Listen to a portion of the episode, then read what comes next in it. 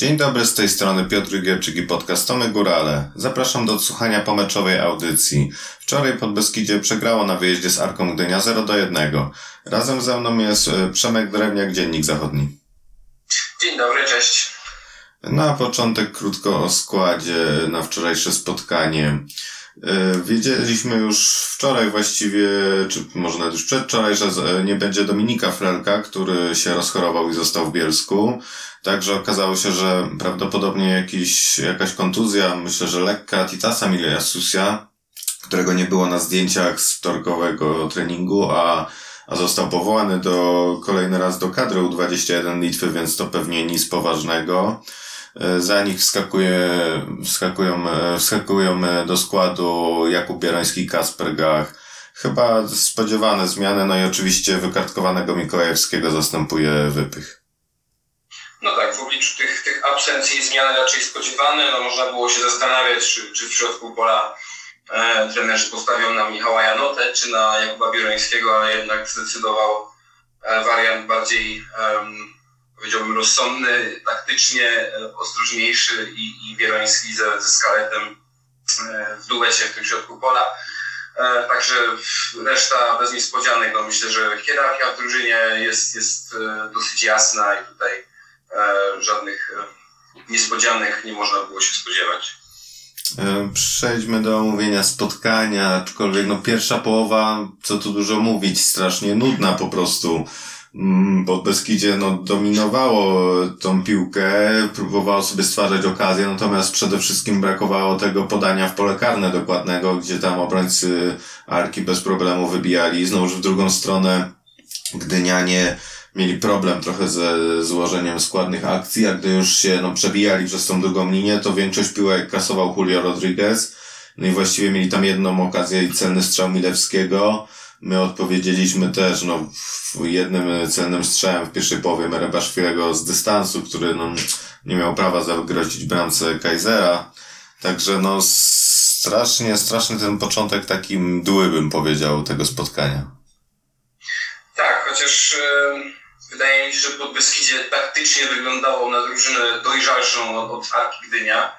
E, zwłaszcza ten początek, pierwszy kwadrans, no, ta linia Rybaszwili, skalę Bieroński-Goku, w momencie, gdy Arka miała piłkę, bardzo dobrze odcinała e, wprowadzenie do gry e, środkowych obrońców. Mm, Bianka już się przedostawała z piłką dalej, to, to tak, jak, tak jak wspomniałeś, albo Julio Rodriguez gdzieś tam kasowała akcja, albo w ogóle ta nasza linia obrony e, skracała pole gry i szybko odbierała piłkę. Także wydawało mi się, że, że taktycznie wszystko wszystko grałem w pierwszych 15 minutach po Beskidzie oddało cztery strzały na bramkę, Arka ani jednego, więc e, tylko czekaliśmy na to, żeby w końcu e, te, te strzały były groźne i przełożyły się na jakieś groźne sytuacje. Natomiast przypomniał mi się taki, takie stwierdzenie, czy taka definicja podczas tej pierwszej połowy, że e, piłka nożna tak naprawdę polega na zwiększeniu szybkości przy maksymalnym zachowaniu dokładności. A grę pod Beskidzia mam wrażenie, że albo brakowało jednego, albo drugiego, albo te akcje były zbyt wolne, toczone w ślamazarnym tempie i nie stanowiły żadnego zaskoczenia dla Arki. E, a gdy już się udało przyspieszyć, to gdzieś tej dokładności e, brakowało i e, myślę, że dlatego nie, nie oglądaliśmy jakichś groźnych sytuacji, brakowało tego jakiegoś takiego indywidualnego błysku. Mm, jedna taka akcja zapadła mi w pamięć, kiedy, kiedy Goku zagrał takie bardzo, no, no prawie że dopieszczone podanie, e, jak to mawia Andrzej Strejlał, diagonalne do, do wychodzącego e, Kaspra Gacha. Ten zdołał jakoś dośrodkować do Bilińskiego, no i gdzieś tam troszkę zabrakło jakichś kilku centymetrów, żeby, żeby Biliński dobrze, dobrze uderzył piłkę głową. Ale takich akcji było zdecydowanie za mało i w większości ta gra toczyła się E, w środku pola, no pierwszy celny strzał Merybaszwilego, o którym wspomniałeś, 35 minuta, e, natomiast Arka odpowiedziała dopiero 5 minut później, także no, dla, zwłaszcza dla jeszcze postronnego widza, myślę, że ta pierwsza połowa była ta ciężka do przetrawienia. No tak, myślę, że ta akcja pod Beskidziac, o której mówiłeś, to była najlepsza z pierwszej połowy. Tam trudną piłkę tak naprawdę dostał Kasper Gacha, zrobił z niej no, bardzo dużo dobrego no po prostu no, nie, nieudane akurat uderzenie Kamila Bilińskiego. Był no, blisko, blisko trochę, żeby lepiej wyskoczyć, gdzieś może się lepiej ustawić. No też trudna piłka była posłana, natomiast tak jak mówiłeś, brakowało tej dokładności. Nawet gdy potrafiliśmy dwa, trzy szybkie podania na małym miejscu boiska wymienić, to potem już jakaś piłka od razu zepsuta albo podana za plecy, przez to zwalnia tempo gry i zamiast szybkiej kontry zaczynać wyprowadzać atak pozycyjny. No i te wszystkie zagrania w, albo w pole karne, albo gdzieś jakieś krótkie rozegrania, no często, często nie wychodziły. I wydawało się, że może to jest zwiastun tej drugiej połowy, że ty, może jakaś zmiana, może, może trochę w, w przerwie e, rady trenerów i trochę się otrząsną piłkarze pod Beskidzie i w końcu stworzą jakąś sobie klarowną sytuację. Natomiast całkiem inne ta druga część spotkania. Piłkarze Arki zdecydowanie zaczęli mocniej przyciskać e, zespół pod Beskidzia Yy, no i zaczęli sobie stwarzać przede wszystkim okazje klarowne, jak choćby tam około 60 minuty akcja indywidualna Stępnia, gdzie właściwie no minął trzech naszych obrońców i uderzył i Polaczek końcami palców wybronił tą piłkę, no natomiast to był zwiastun, że no trzeba się jednak obawiać tej Arki w tym wczorajszym spotkaniu. Tak, Arka zdecydowanie gdzieś podeszła wyżej, zagrała odważniej w tej, w tej drugiej połowie, natomiast to też był efekt e, tego, jak zagrało pod Beskidzie. Ja mam wrażenie, że coś w tym planie taktycznym na drugą połowę nie zagrało. E, w me po meczowym wywiadzie z Polsatem Martin Polaczyk powiedział, że plan był taki, żeby się troszkę cofnąć, żeby jakby bardziej mecz otworzyć i wtedy Arkę zaatakować. Natomiast e, to w ogóle nie, nie, nie funkcjonowało, bo pod Beskidzie zamiast tej takiej no, dominacji to może dużo słowa, ale takiej kontroli w pierwszej połowie e, sprawiało wrażenie drużyny pasywnej w drugiej. E, i, I tak naprawdę to napędzało jakby Arkę, te, te akcje były coraz częstsze i coraz groźniejsze, chociaż nie było ich tak wiele też. Mm, natomiast e, nie wiem, ciężko, ciężko nam powiedzieć z takiej, z takiej perspektywy, w jakiej jesteśmy, czy to błąd trenerów na tą drugą połowę, że gdzieś tam to wycofanie, e, to, to założenie taktyczne było błędne, czy po prostu może realizacja e, tutaj zawiodła. No, wydaje mi się, że jeśli plan był taki rzeczywiście, żeby się trochę wycofać i liczyć na szybkie ataki, to tutaj mm, dużo zależało od Merebaszwilego, który Mm, który jest takim zawodnikiem, który potrafi się rozpędzić gdzieś, gdzieś e, błyskotliwym driblingiem, zrobić e, różnicę. Natomiast on wczoraj zagrał jeden z słabszych meczów w Podbeskidziu. E, zupełnie momentami niewidoczny w ataku i też, też nie pomagający w wystarczającym stopniu w obronie. Także nie wiem, co było to przyczyną. Na pewno trenerzy sobie to teraz gdzieś analizują, natomiast tutaj pasywne pod Beskidzie w drugiej połowie i Arka e, rozpędzająca się i, i, tak naprawdę czująca się na boisku teraz pełni. Tak, no wspomniałeś o tym możliwym błędzie trenerów, którzy zdecydowali się, że właśnie cofnąć trochę głębiej i spróbować skontrować trochę Arkę. No, natomiast na pewno dobrą decyzją była w miarę szybka zmiana Merebaszwilego, no, który bardzo słabo wyglądał na tle Gdynian, ale chciałem się ciebie zapytać o inną rzecz, czy błędu nie popełnili nasi trenerzy, jeśli chodzi o te dwie zmiany, które nastąpiły 4 minuty po sobie, czyli najpierw wszedł Michał Janota, no co można było się spodziewać, a potem chwilę później wszedł Marko Roginicz. Pytanie, pytanie do mnie do ciebie, co myślisz o tym, że on wchodzi jak na prawe wahadło, gdzie może wejść Konrad Gutowski bez problemu? I drugie jest też pytanie, i tu właściwie tu widzę ten duży błąd, który się potem okazał, że ta zmiana nie była przeprowadzona razem, tylko były właśnie w tym odstępie czasowym, co później myślę, że trochę przyblokowało trenerów, jeśli chodzi o tą zmianę, następ, zmianę następne, bo no prosiło się jednak o zmianę skale, który wyglądał ponownie tak jak w spotkaniu z Chrobrym Głogów, no po prostu bardzo źle na boisku, a wydaje mi się, że przez to trenerzy się wstrzymywali, z, z tą opcją trzeciej zmiany, gdyż no, jakby zrobili ją około 70, nie wiem, drugiej, trzeciej minuty, to już by musieli robić podwójną albo potrójną, bo już innych opcji by nie było. I trochę to moim zdaniem tutaj był największy błąd, jeśli chodzi o nasz duet trenerski i decyzję wczoraj. Zgadzam się, dobra uwaga i no, zresztą potem te zmiany gdzieś tam już, kiedy już mogli je przeprowadzać, to, to one zostały przeprowadzone bardzo późno i tak naprawdę już, już nie miały szansy wpłynąć jakkolwiek e, na grę. E, mówię tutaj o, o wejściu chociażby Wełniaka, e, czy Laskowskiego i Polkowskiego.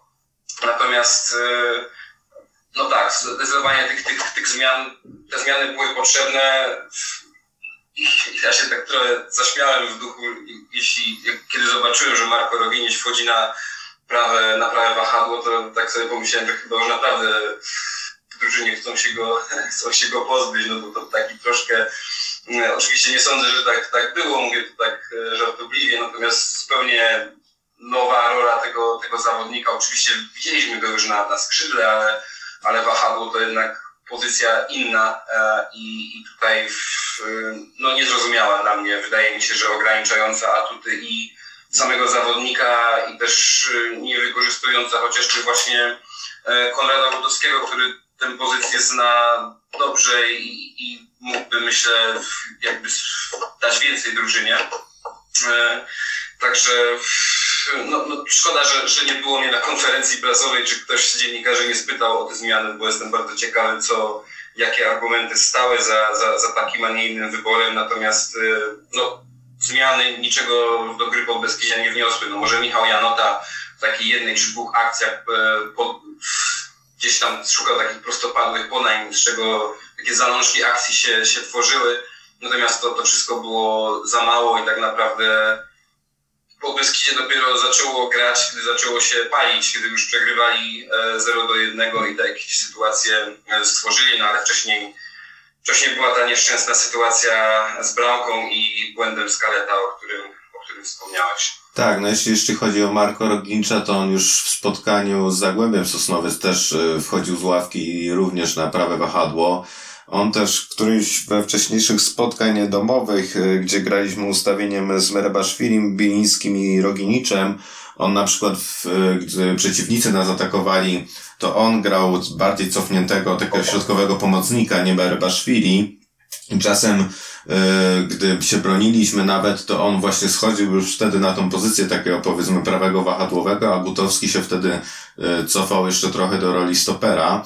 Aczkolwiek tylko taka ciekawostka. Natomiast faktycznie, no, te zmiany nie dały aż tak wiele. Trochę, może środek pola się uspokoił po wejściu Janoty, ale dalej Arka atakowała, dalej nasz próbowała zaskakiwać.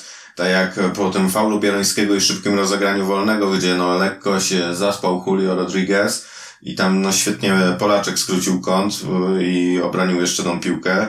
No, natomiast no, ta bramka dla Arki, no, można powiedzieć trochę kuriozalna, bo no, stwarzali sobie co prawda sytuację, no ale najpierw prosta strata Matieska w środku pola, potem no biegnie, próbuje, no, tak myślę, że do końca nie, nie był pewny, czy go chce faulować w tym, bo już to było gdzieś na wysokości powiedzmy 25 metra przed bramką, może mógłby być powiedzmy groźny rzut wolny i tak wydawało mi, że on nie wie, czy go chce do końca faulować, czy go ciągnąć mocniej tą koszulkę, czy tak trochę cofał te ręce, no i potem właściwie nie wiem, czy jeszcze mu trochę koncentracji zabrakło i no praktycznie przebiegł obok niego, gdzie Adamczyk trochę zwolnił z piłką, poczekał, stanął sam, no i przepiękna bramka dla Arki.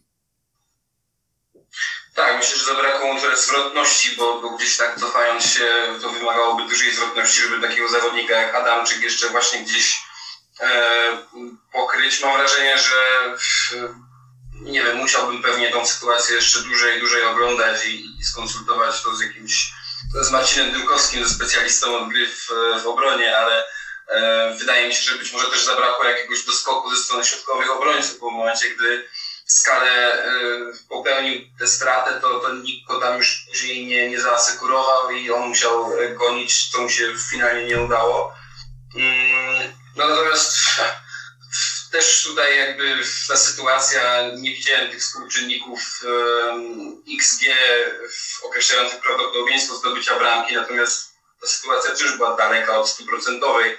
E, no, znakomity strzał Adamczyka, taki, taki, takiej błyskiej jakości, którego zabrakło piłkarzom pod Beskidzia w tym meczu. No i, no i trzeba, było, trzeba było gonić wynik. E, ale jeszcze chciałem zwrócić uwagę właśnie na bardzo dobrą dyspozycję Martina Polaczka w tym meczu. Wspomniałeś o tej sytuacji, e, gdy Czubak wychodził jeden na jeden, wcześniej właśnie Stępień też, też groźnie uderzał i Polaczek bardzo dobrze interweniował. No przy tej bramce oczywiście nic nie mógł, nie mógł zrobić, był zasłonięty strzał, się idealnie wkręcił obok słupka, także, także tutaj um, bardziej, bardziej zasługa strzelca niż, niż, niż przewinienie czy, czy błąd przeciwnika. Tak, jeszcze w końcówce no, Podbeskidzie spróbowało, można powiedzieć, szarży na przeciwnika, by jeszcze urwać ten remis, trzy zmiany, także no już właściwie takie może, żeby po prostu trochę też bardziej zdezorientować rywala, że wchodzą nowi zawodnicy, też świeżi, może się komuś urwą, bo to raczej na tym miały polegać, no i też mimo tej trochę tego, tego cha chaotycznej pogoni, udało nam się stworzyć no dwie bardzo dobre okazje. Najpierw Goku zdaje się do skale do boku i ten e, podaje płasko i tam do końca nie wiem, czy to Biliński uderzał, czy obrońca Arki próbując wybić uderzał. No i świetna interwencja Kaisera. No i potem chwilę później kolejna akcja, gdzie zdaje się, że Biliński trochę, trochę źle przyjął piłkę w polu karnym, która i tak dotarła do Goku, który był w niezłej pozycji, ale też nad bramką, no i już w doliczonym czasie gry no też ciężko było coś stworzyć. No i koniec końców pod Beskidzie przegrywa. No, ważny mecz, bo Arka była za nami w tabeli o dwa punkty, teraz nas przeskakuje o punkt. My też, jeżeli, no, jeżeli chcemy walczyć o te baraże, no to, to z tym, jeśli chodzi o spotkania z bezpośrednimi rywalami, którzy są nad nami w tabeli, no to są e, na razie in minus dla nas no zobaczymy teraz w przyszłym tygodniu spotkanie z Widzewem Łódź. No i się e, okaże tak naprawdę, czy pod Beskidzie będzie e, znowu z rywalem z czołówki przegra, zagra słabiej, czy może jednak u siebie e, liczymy też, że przyjdzie trochę więcej kibiców niż na ostatnie spotkania. Może pod, piłkarze pod Beskidzia trochę, można powiedzieć, porwą ten stadion do dopingu głośnego i do swojej dobrej gry i do zwycięstwa. No myślę, że taki bardzo ważny mecz to będzie też pod właśnie takim kątem emocjonalnym dla, dla drużyny, żeby drużyna uwierzyła jeszcze bardziej w siebie, że, że jakby potrafi z tymi silnymi drużynami też rywalizować i wygrywać. E, także no, taki chyba mecz rundy Bielsku-Białej i myślę, że warto przyjść na stadion i, i, i dopingować górali, bo no, po prostu będzie, będzie ciekawie. Widzę, myślę, że bezapelacyjnie najlepsza drużyna w lidze też myślę, że raczej drużyna, która w przyszłym sezonie na pewno wróci do, do ekstraklasy, patrząc na, e, na to, jak, jak gra i jaki ma potencjał. Także e, bardzo dobry mecz, bardzo fajny test na tle silnego rywala. Szkoda tej, tej porażki z Arką, natomiast te różnice w tabeli na ten moment są na tyle, na tyle niewielkie, że, że jeszcze jest dużo, dużo meczów do końca i myślę, że akurat w przypadku Podbeskidzia czas będzie działał tylko, tylko na korzyść drużyny, bo, bo to da trenerom więcej możliwości e, wewnątrz zespołu, a przecież mamy także zimowe okienko transferowe, w którym, w którym e, zespół też, e, też się zapewne jakoś wzmocni.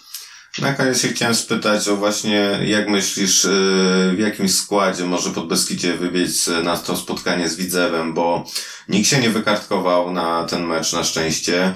Wraca Daniel Mikołajewski, natomiast no, Mateusz Wypych zagrał, myślę, no, poprawne zawody, niczym się nie wyróżnił tam w ofensywie czy w defensywie też nie było go tak bardzo widać, ale też żadnych błędów, do których mu często zwracano uwagę ostatnio.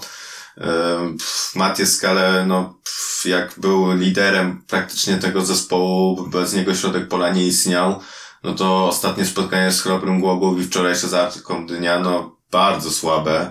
Tam dostał zmianę szybką e, w spotkaniu z Chrobrym, no, natomiast wczoraj, no, też tak naprawdę powinien dostać tą zmianę. No i właściwie zawalił bramkę. I czy teraz myślisz, że może przypłacić też miejscem w składzie? Kuba Bieroński chyba jeszcze nie ma informacji, czy dostał powołanie, czy nie dostał, więc no prawdopodobnie na tą chwilę zakładamy, że może zagrać w tym spotkaniu, myślę. Tak, no idąc, idąc po kolei, e, jeśli chodzi o wypycha, ja się tak trochę dziwię, bo czasami patrzę na media społecznościowe i, i mam, jest to zawodnik mocno krytyko, krytykowany przez, przez naszych kibiców. E, Mam wrażenie, że trochę działa to pierwsze wrażenie tego je- jego pierwszych występów po Beskidziu, chociażby meczu e, z Koroną przegranym. E, Natomiast wczoraj absolutnie nie obniżył jakości po, po zastąpieniu Mikołajewskiego i myślę, że najbardziej ma tutaj szansę, by, by znów zagrać w wyjściowym składzie. Co, co, co do środka pola, em, pamiętajmy też, że jeszcze Dominik Fredek, być może, być może będzie już gotowy do, do gry. E, Jeśli chodzi o Matię Skaleta, no sam mam dylemat, bo jednak jest to, mam w pamięci jak to Beskidzie funkcjonowało bez niego i że ta równowaga gdzieś w środku pola była, była zachwiana, e, więc e, tu już trenerzy muszą ocenić, e, też patrząc na dyspozycję zawodnika w tygodniu, czy rzeczywiście ona jest e, niższa, czy, czy może zwyżkuje i, i, i skalę jeszcze, jeszcze w tej rundzie wróci do tej dyspozycji e, z wcześniejszych spotkań.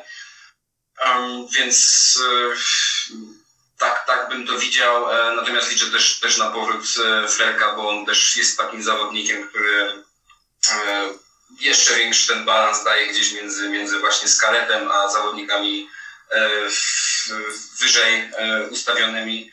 Mm, Poza tym nie spodziewałbym się jakichś większych niespodzianek. No, zastanawia mnie forma Merebaszwilego, natomiast wiemy, że to jest taki zawodnik, który wychodzi na boisko i, i tak naprawdę nie wiemy, czy on zagra znakomity mecz, czy będzie zupełnie niewidoczny, e, bo, bo takie, takie skrajności obserwowaliśmy już w tym sezonie. Także tutaj też pewnie trenerzy będą na podstawie dyspozycji e, dnia decydować, natomiast e, no, jakichś większych zmian myślę, że tutaj nie ma powodów, żeby przeprowadzać. Tak jak już mówiłem, wydaje mi się, że u, trenerów e, Jawnego i Dymkowskiego ta hierarchia w zespole jest dosyć, e, dosyć klarowna i tutaj nie, powinniśmy się spodziewać jakichś e, większych, głębszych roszad. Dziękuję za rozmowę. Moim gościem był Przemysław Drewniak, Dziennik Zachodni. Dziękuję bardzo.